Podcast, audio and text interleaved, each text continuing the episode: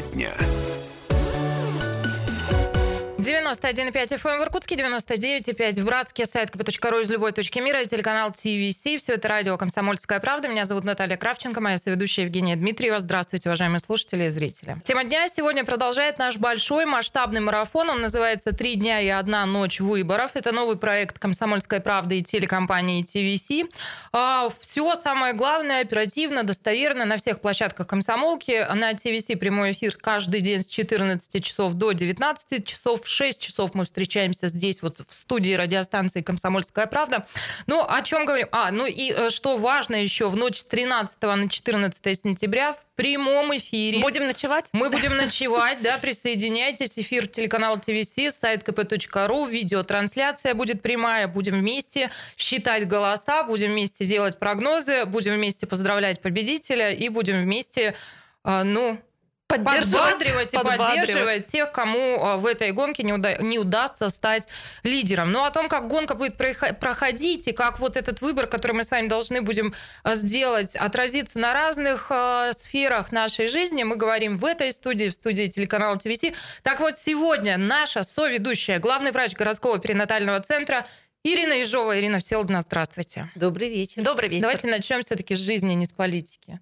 Давай. Мы сегодня о политике поговорим, но мы вот с Ириной Всеволодной, с Евгенией договорились, что коли у нас такой девишник сегодня, да. то у нас, как вы сказали, кухарский разговор будет. По-кухарски. Да? По-кухарски. На кухне. Но у нас, в общем, сегодня мы практически на кухне, да, мы все не высоколобые эксперты, да, и политологи, поэтому у нас такой девчачий будет разговор.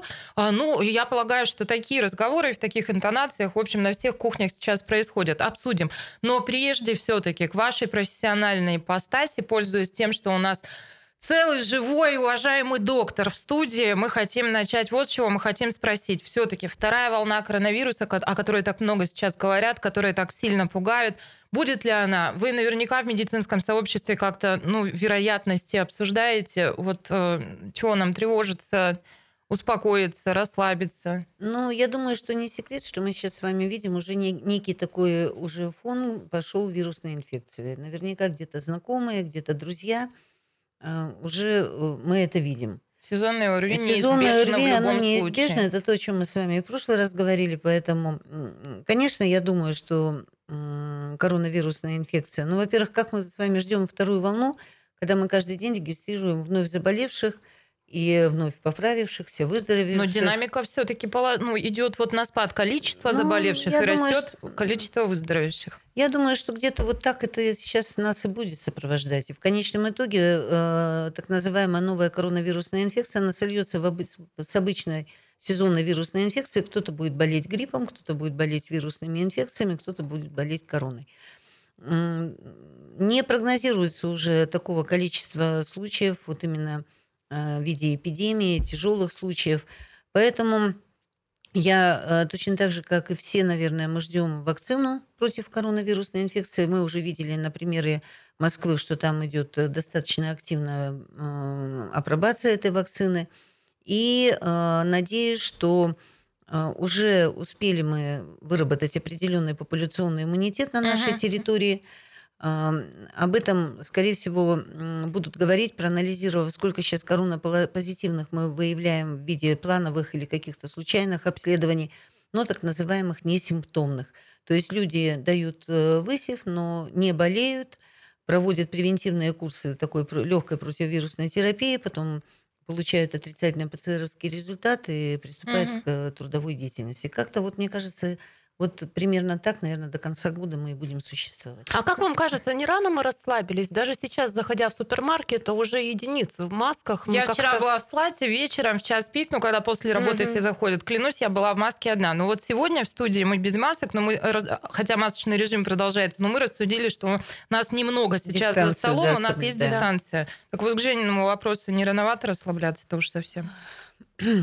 Ну, я вот э, хочу вам сказать, что э, любая вирусная инфекция, и коронавирусная инфекция в том числе, они относятся к разряду аэрозольных инфекций. То есть они действительно передаются воздушно-капельным путем. И э, самая удачная история не заболеть, это, конечно, соблюдать масочный режим. Э, Так было и до коронавирусной инфекции. То есть, если не хочешь заболеть ОРВИ, вирус в форточку не, за, не влетает, мы всегда заболеваем вирусными Контакт. инфекциями только при контакте с больным человеком. Это было и раньше, и это было и при э, э, эпидемиях гриппа, и при сезонных вирусных инфекциях, и тяжелые инфекции были, и часто переходили потом вирусно-бактериальные пневмонии, которые тоже протекали достаточно тяжело. Поэтому мы должны с вами, наверное, сейчас просто изменить э, отношение к окружающему миру и понять, если ты не хочешь заболеть, ты при посещении массовых э, каких-то э, таких мероприятий, где находится много людей для тебя непонятных, незнакомых, с непонятным статусом, лучше быть защищенным, лучше быть в маске. Интересно тоже момент, когда мы сели все на самоизоляцию, ходили такие шутки, что вот это будет неким испытанием для семей. А нам ждать потом либо всплеска разводов, либо всплеска рождаемости, и появятся на свет так называемые детки карантина. А у вас а, все перед глазами разворачивается. Мы считали, ждем к декабрю. декабрю мы плюс-минус эту картину увидим, да? Ну как вот, э, ну расскажи историю-то. А девочка знакомая а, забеременела вторым ребеночком и пишет во время Инстаграм, карантина. да, говорит, вот ребенок карантина, спортзалы открыли, а разбеременеть уже не получится. В общем, в декабре мы это понаблюдаем. На самом деле мы подводим вас к очень важной теме, потому что, мне кажется, она мало изучена. Это как раз новорожденные дети и коронавирус можно, можно, ну как вот это, можно ли вообще планировать беременность в это время? Ну, опять же, ну как, ну а что откладывать, если ты готов, созрел, да, и так далее.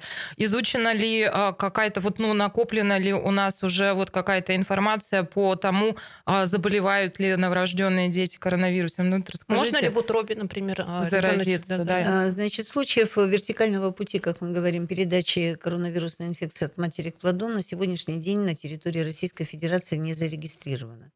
Вот. Э, я хочу вам сказать вот э, еще маленькое отступление, потом отвечу на ваши вопросы. Вот я считаю, что вот э, та история самоизоляции, которая у нас началась вот именно на пике, да, когда нет еще иммунитета, когда еще mm. только-только самое начало работаем над вакциной, когда инфекция со словом новая, да, вот всех нас ошеломила таким достаточно большим количеством и тяжелых заболеваний и так далее. Вот я считаю, что это было при... вот абсолютно правильно. И те люди, которые соблюдали самоизоляцию, мы их защитили именно при отсутствии популяционного иммунитета от тяжелых форм. То есть те, кто соблюдали самоизоляцию, они действительно не заболели.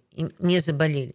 И поэтому, если они, соблюдая самоизоляцию, забеременели, то, в общем, Наташа, и прекрасно, нет? Да, нет. Вообще, если кто-то в этот момент забеременел, это вообще ничего нет прекраснее, чем рождение детей на самом деле. Поэтому э, бояться этого не нужно. Если наступила беременность вот именно в, этот эпидеми... ну, вот, э, в, в эту эпидемию, нигде, ни в какой стране мира, и у нас в том числе не вводились какие-то ограничения, не, не раздумывали мы над тем, надо ли продолжать эту беременность или нужно женщине предлагать эту беременность переживать только потому, что у нас кругом эпидемия. Таких разговоров даже в профессиональном сообществе не было. Поэтому есть предположение, давайте с вами встретимся в декабре и посчитаем. Я посчитала 9 месяцев как раз да, э, вот да. весь декабрь, поэтому ждем какого-то взрыва рождаемости. И тогда все предположения мы с вами докажем с позиции доказательной а медицины. А справится городской перинатальный центр, справится. если правда будет бум к декабрю? Справится. Вы забыли, что у нас в 2014 году было почти 10 тысяч родов? Как у вас вообще дела? У нас хорошо. Сейчас, да, как рождаемость тоже. Ну, в целом, э, к сожалению, необходимо признать, что в прошлом году в Иркутской области родилось на 10 тысяч детей меньше. Это, в общем-то, достаточно серьезное, да, такой вот провал. С чем он связан? Я думаю, что нужно чтобы этим занимались уполномоченные лица, или это действительно количество женщин репродуктивного возраста у нас уменьшилось, или как-то стали сдерживать свою репродуктивную функцию по разным причинам, не зависящим от здравоохранения – надо ну, смотреть. Но экономика всегда очень сильно влияет, да? да? То да, есть нарастают да. какие-то тревожные настроения в да. семьях, может быть, как-то Может быть. Но я думаю, что это надо анализировать. Я говорю, что это не, ну, это, наверное, не проблема медицины. Это, наверное, во временном надо горизонте анализировать, потому что ну, мы не можем, наверное, вот так, да, а погоду дать анализ. Ну вот посмотрим, какая аналогия у нас будет в этом году. Пока на сегодня мы идем где-то примерно в таком же темпе, как мы были в прошлом году. В городском перинатальном центре рожают по-прежнему с удовольствием. По-прежнему рожают больше мальчиков, чем девочек? Да. Вот как, да? как, как завели пять лет тому назад, как э, губернатор дал поручение, чтобы мальчиков было больше, так вот мы его и выполняем. Так, может быть, для восстановления вот все-таки гендерного баланса пора давать какие-то новые поручения на этот счет. А сейчас центр работает уже в плановом режиме? Или... Да, и гинекология работает, и, и родильный дом работает, и женская консультация. Все наши, все важные подразделения все работают. Поэтому ждем иркутянок. Ну, перинатальный центр традиционно пользовался доверием населения. Поэтому всегда открыты, всегда ждем, всегда рады всегда открыты, когда не закрыты по каким-то карантинным мероприятиям да, и мерам. Мы да, будем надеяться, да. что в ближайшее время не придется ничего подобного да. вводить. Я напоминаю, что сегодня наша соведущая, главный врач городского перинатального красивого центра, где все рожают, как говорит она сама, с удовольствием, Ирина Ежова вместе с нами, которая вот только что богатыршу родила. Но через пару минут подробнее будем говорить о том, а, что будет. Теперь уже о том, что будет.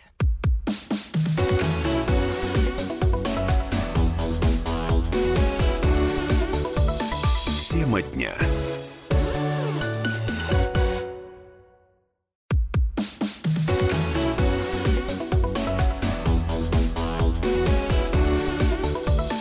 Тема дня. И одна ночь выборов – это наш большой проект на протяжении двух недель, вплоть до самой ночи, когда будут, э, будет идти подсчет голосов. А, будьте вместе с нами. А, все у нас, все у нас на всех медийных площадках «Комсомольской правды», сайт «Газета», радио и в эфире телеканала ТВС. Сейчас нас можно, кстати, и слушать, и смотреть. Если вы посмотрите нас в картинке на телеканале ТВС или на сайте «Комсомольской правды», вы увидите, как же все-таки роскошно выглядит наша сегодняшняя соведущая. Это, Это главный врач городского перинатального центра Ирина Селдна Ежова. Ирина Селдна, здравствуйте еще раз. Добрый вечер. Добрый Я вечер. хочу вас спросить, а вы уж точно не выглядите изможденной, вы прекрасно выглядите, это правда. А ваши коллеги, вот а, столь же они свежи и прекрасны. Я про то, а, каково настроение сейчас у медиков после, ну, наверное, дико трудных месяцев их жизни и работы. Вы знаете, конечно, эта ситуация вот э, последнего полугодия, она отразилась, она отразилась на медицинских работниках, потому что ну, давно уже медицинский персонал не был вот так на передовой, наверное, со времен Великой Отечественной войны. Все-таки мирная профессия, мирное небо, все стабильно. Вот работа. Тут, тут раз из завтрашнего дня ты уже не гинекологическое отделение, а инфекционный госпиталь и уже вот СИЗы, и уже вот угу. другой контингент, и уже абсолютно другое направление. Но я хочу сказать, что э, иркутские медики показали стрессоустойчивость на самом деле, потому что не было таких случаев, чтобы, допустим, госпиталь остался без медицинских работников, чтобы был какой-то вот такой, понимаете, ну, протест да? физический угу. или там угу. какой-то, ну, а, немножко там по выплатам, Саботаж. да, чуть-чуть э, по, побыли в диалоге, но и все на этом. Ничего такого критичного, да, вот правильно вы говорите, каких-то проявлений mm. саботажа мы с вами на территории Иркутской области не видели.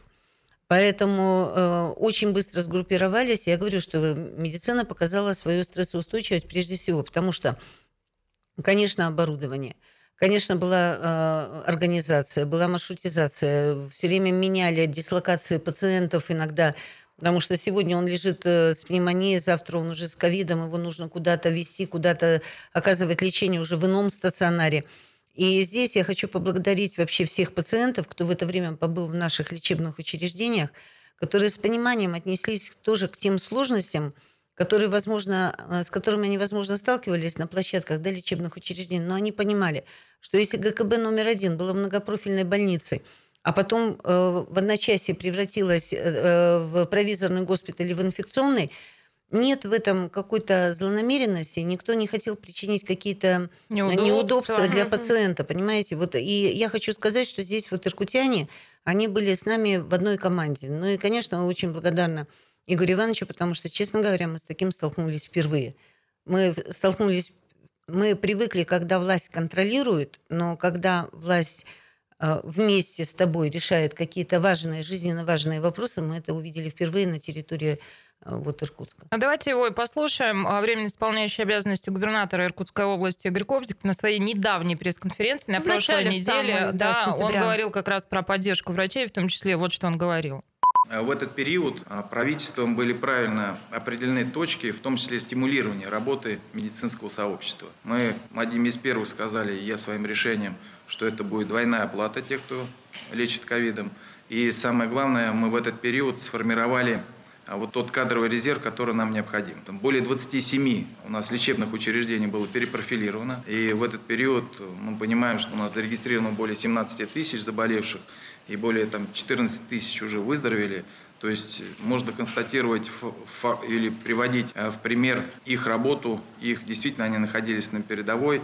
И в этом направлении, я думаю, здесь важна именно мобилизация, работа коллектива, команды на те угрозы, которые есть. Вы очень много об этом писали. Единственное, э, я услышал от э, Михаила Альбертовича, что он э, действительно поблагодарил, он оценку свою уже дал работу медицинского сообщества. Я думаю, мы в целом понимаем, что при той оснащенности наших лечебных учреждений мы все-таки сделали то, что от нас требовалось. Мы лечили людей, мы выезжали на выезды, и кроме этого мы сопровождали тех, кто находился, в общем-то, в домашних условиях и проводил лечение. Это был Игорь Кобзев, временно исполняющий обязанности губернатора. Но вот Игорь Иванович упомянул Михаила Альбертовича, это министр здравоохранения, Мурашко. Он впервые за несколько десятков лет, собственно, министр, Вроде да, пытались посетил. считать э, чуть не 50 лет у нас не было такого, чтобы... 38. сказали. 38, 40 Мгм. тогда. Ну, я помню, Мгм. что какая-то вот цифра близкая к... То есть 38 лет у нас первого руководителя Да. здравоохранения страны в регионе не было. Знак что? Ну, вот сам приезд руководителя такого уровня. Собственно, да, я э, смотрю на свой вопрос и понимаю, что я его не договорила. Знак ли это, да? Ирина Всеволодовна, вы видите знаки, да? Я опять про эту тему. а, Мы пытались уже вот с вами говорить. А, Коронавирус, да, не было бы счастья, да несчастье помогло. То есть мы, нам пришлось обратить внимание на состояние системы здравоохранения, на ее беды, проблемы. Вот эта история с короной, да, она нас развернула туда. Затем вот сам приезд первого лица в медицине в стране, в регион. Вот возлагаете ли вы какие-то надежды, видите ли вы какие-то знаки к тому, что ситуация в здравоохранении в целом будет меняться и ну, в лучшую В сторону? лучшую, да. Вы знаете, я э, хочу сказать вам, что несколько раз уже и э, принимала участие на ВКС, да, и, ведет Игорь Иванович. Э, Мне очень нравится позиция, когда мы обсуждаем капремонты, стройки, оборудование и обязательно человеческий фактор. Вот э, сегодня да, была такая встреча, я с удовольствием посмотрела губернатор и рядом сидит директор медицинского университета. Это, понимаете, это человек нас- настолько понимает, что да, можно построить большую больницу, но если в нем не будет врачей среднего персонала, эта больница не будет приносить пользы да, людям. Поэтому вот как-то вот выхватив вот в этом контексте, что это надо, это, это, это, но самое главное все-таки это и люди, которые работают в лечебных учреждениях. Вот это вот шло красной нитью практически вот э, весь период э, э, непосредственно моего вот общения с Игорем Ивановичем. Он все время это подчеркивает. Он подчеркивает роль и младшего персонала, и сестер, и врачей, уважает работу главных врачей. Вот мне это очень импонирует, очень приятно. И то, что Михаил Альбертович был на нашей территории, я считаю, что это уже знак того, что, конечно, отрасль здравоохранения, она затратна. Это безусловно. И одним бюджетом муниципальным или региональным большую серьезную программу э, реорганизации или модернизации здравоохранения, конечно, территория не потянет. Только в части софинансирования. И поэтому я считаю, что сам приезд говорит о лояльном отношении федерального центра к региону. Это, во-первых, э, к Мы исполняющим пытались- обязанности. Пытались считать, да, сколько Да. у нас чиновников федерального уровня, причем не просто чиновников федерального уровня, а именно руководителей министерств, ведомств, побывала в последнее время здесь. Ну, внимание Поэтому, к региону. поэтому, да. отвечая на ваш вопрос, конечно, я смотрю на это и с надеждой, и с уверенностью в том, что мы наконец получим э, долгожданные какие-то э, федеральные проекты, в которые мы строимся только софинансированием, и, безусловно, на территории жителям э, Иркутской области будет э, и легче, и комфортнее получать медицинские услуги. Вот про стройку объектов чуть позже, сейчас не успеваем. Не да, успеем, пока давайте отметим, про... что, собственно, Мурашка, когда да, приезжал. Мурашка приезжал, когда к нам вручили автомобили скорой помощи, они будут работать сразу в трех городах, Иркутск, Ангарск, Братск. И вот вручая как раз ключи, Михаил Мурашко отметил, что во время пандемии коронавируса в пиковые дни нагрузка была очень большая на врачей скорой помощи. И похвалил, похвалил, что справились справились. И, собственно, вот что говорил на церемонии Михаил Мурашко. В этом году вы знаете, что президентом впервые утвержден День работника скорой помощи. Это еще одно внимание и дань уважения к вашей действительно тяжелой, нелегкой работе. И я хотел сегодня поблагодарить вас всех, пользуясь случаем. И, конечно же, мне хотелось бы, чтобы скорая помощь действительно приезжала всегда в течение 20 минут, чтобы мы с вами имели максимальное удовлетворение от населения и уважение. Поэтому, дорогие друзья, вместе, я думаю, что мы сделаем так, чтобы скорая помощь приезжала вовремя, в срок, ну и была максимально качественной. Спасибо вам большое министра здравоохранения страны Михаил Мурашко, а наша соведущая, главный врач городского перинатального центра Ирина Ежова сейчас многозначительно посмотрела на нас и сказала. Да, Михаил Альбертович, врач-акушер-гинеколог с большим опытом и стажем. Я даже знаю, чему была посвящена его докторская диссертация. Чему? Маршрутизация. А, вот. Ну. ну ладно, в этой части программы у нас остается буквально минутка. Вы говорите о том, что вам импонирует, возвращаясь к Игорю Ивановичу Кобзеву, да, что вам импонирует то, что, а, в общем, акцент всегда на людях. А, я думаю, вы подпали, подпали под обаяние 5 мая, когда глава региона посетил ваше медицинское учреждение и поздравлял, по-моему, как раз с Днем да, акушера. Да, да, да. да. Слушайте, но здесь, в этой истории, нас поразило с Евгенией вот что. Игорь Иванович подарил а, работникам перинатального центра ну, сертификат на покупку оборудования, ноутбука, да, ноутбука, да. а еще цветы и конфеты. Ирина Всеволодовна, вас не тошнит от конфет? Вы их э, едите от цветов как? Наташа, ну, ну какая же вы все-таки коварная, правда? Ну, не тошнит, конечно же, нас от конфет. Ну, правда. Ну, правда. Нет, и я, цветы нам я, очень нравятся. Никакое не коварство, я просто пытаюсь дать прикладную информацию на нашим слушателям и зрителям, которые уже не разбеременеют, да, и пойдут к вам рожать с удовольствием, чем благодарить докторов. Друзья, не тошнит, нет цветов, нет конфет. Благо- Благодарите ваших докторов, будьте благодарны. Ну а прямо сейчас послушаем, что в эти минуты происходит в а, любимом городе, в регионе, в стране и в мире, а после вернемся в студию и продолжим.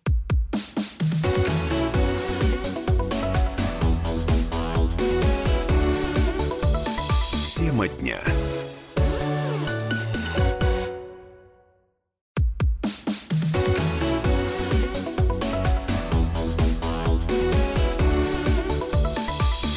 Дня.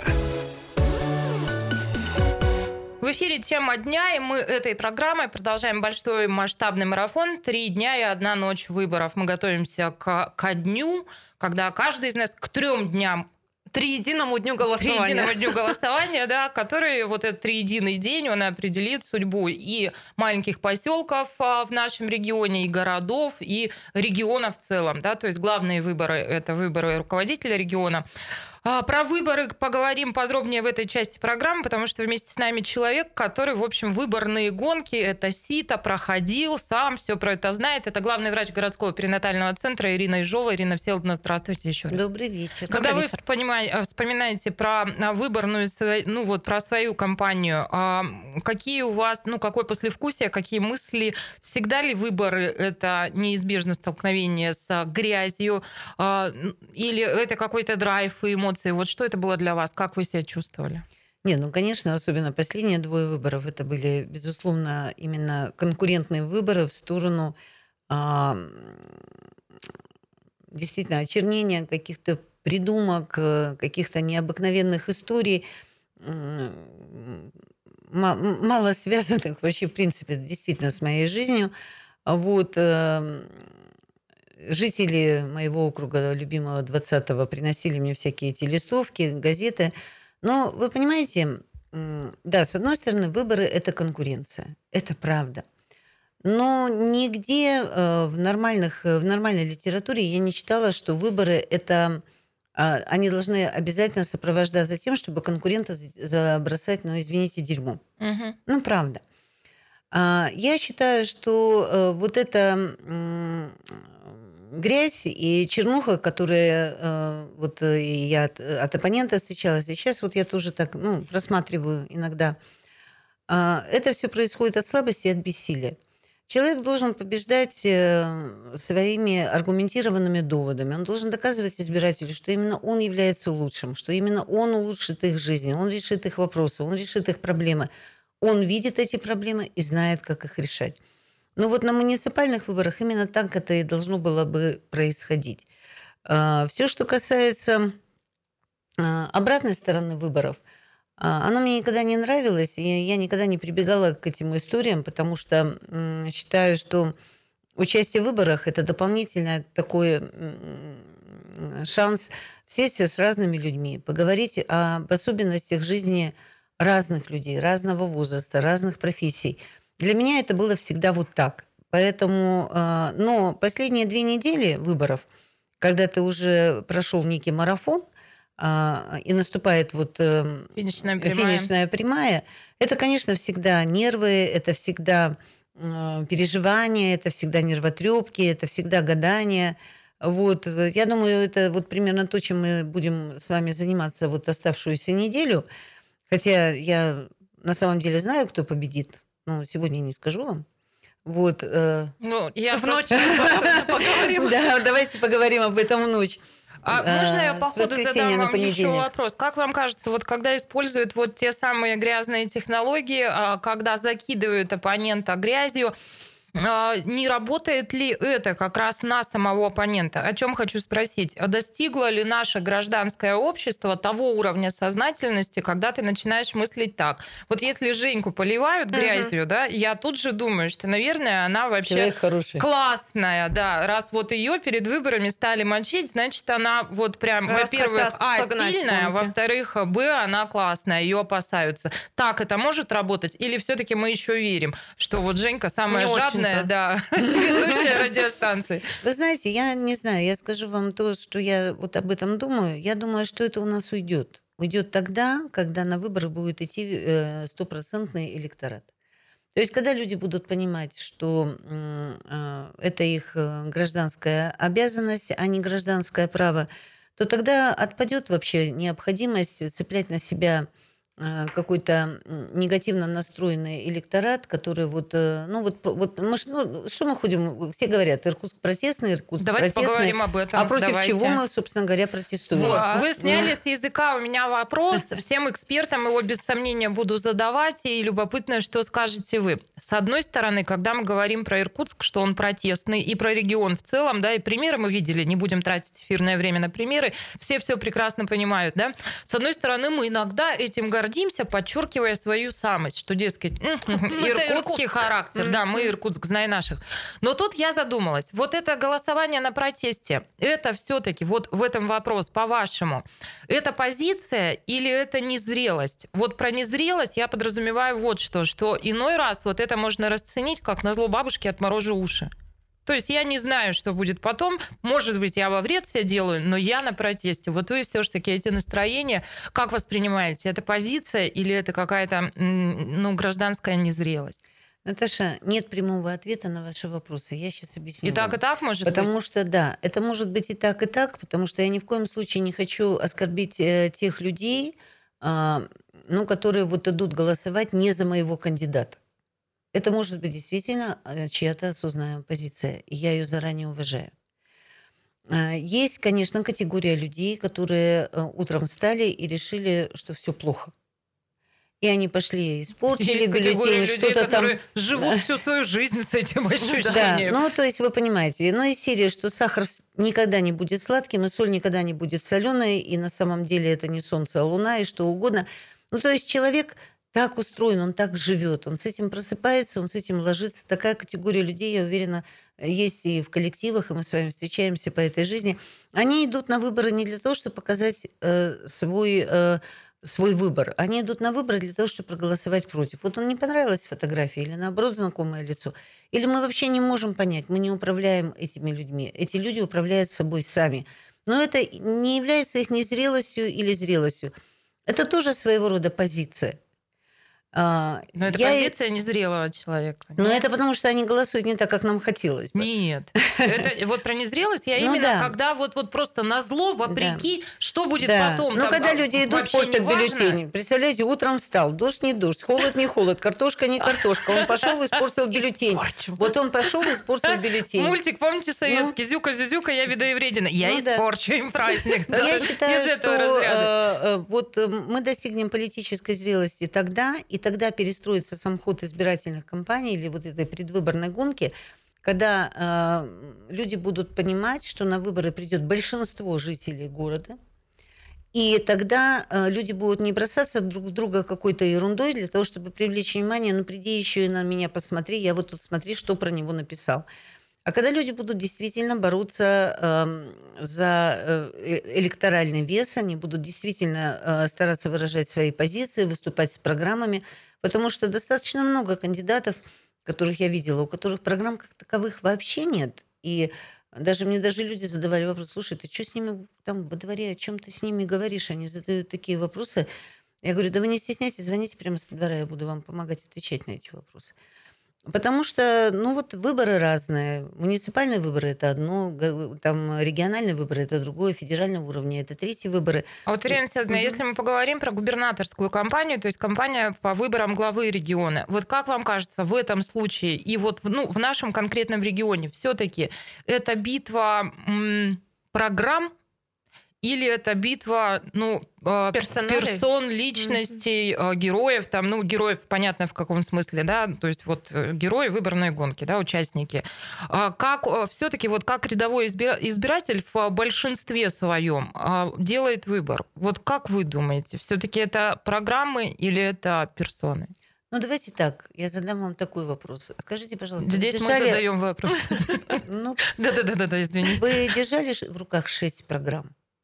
Шесть нет. Ну, тогда ну, 5, сами... 5 у нас кандидатов, да. Ну, я знакома с а, программой троих более-менее подробно, угу. наверное, вот так. Ну, то есть из шести кандидатов с программными документами, ой, из пяти да, да, да. кандидатов с программными документами у нас вышли только трое. Да? Мы же сейчас не говорим с вами про фамилии. Может быть, я не видела просто кого-то еще, но я, но я на самом деле наблюдаю. Нет, но мы же стараюсь... с вами активный электорат, да, мы с вами ну достаточно ну... полететь. Ну вот, то есть вот в руках вот Угу. Да? То есть вот. все-таки битва личностей, да. если проще. Угу. Еще один очень важный вопрос. А, второй тур будет. Давайте мы это проговорим. Дело в том, что мои соведущие сегодня, они вот э, на э, пальцах с карандашиками пытались что-то прогнозировать и прикидывать. Как считаете вы, Ирина Силовна, ждать ли нам второго тура в регионе на губернаторских выборах, а не ждать? Всем экспертам тоже задаем этот вопрос. Ну, видите, я никогда не считала себя политическим экспертом. Давайте так, я просто отвечу вам на интуицию позиции. Я считаю, что а мы же тура у нас не будет. девишником. Второго не Наташа, будет. вот вы хитрые ведущие. Вам когда надо, мы на кухне. А когда не надо, то вы скажите. То есть мы по-прежнему на кухне или мы вышли на балкон?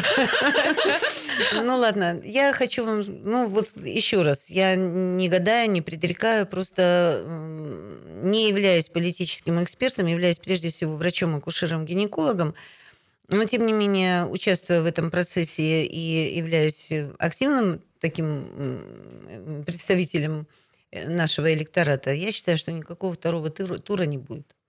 Ирина Алексеевна, я вас благодарю за беседу, за Спасибо, сегодняшнюю правда. и приглашаю с нами переночевать.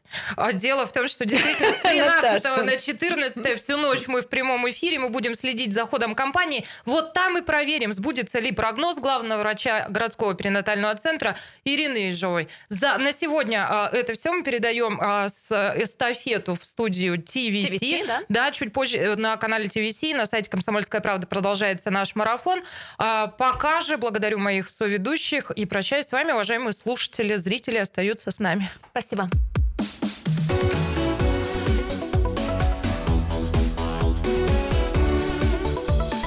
Тема дня.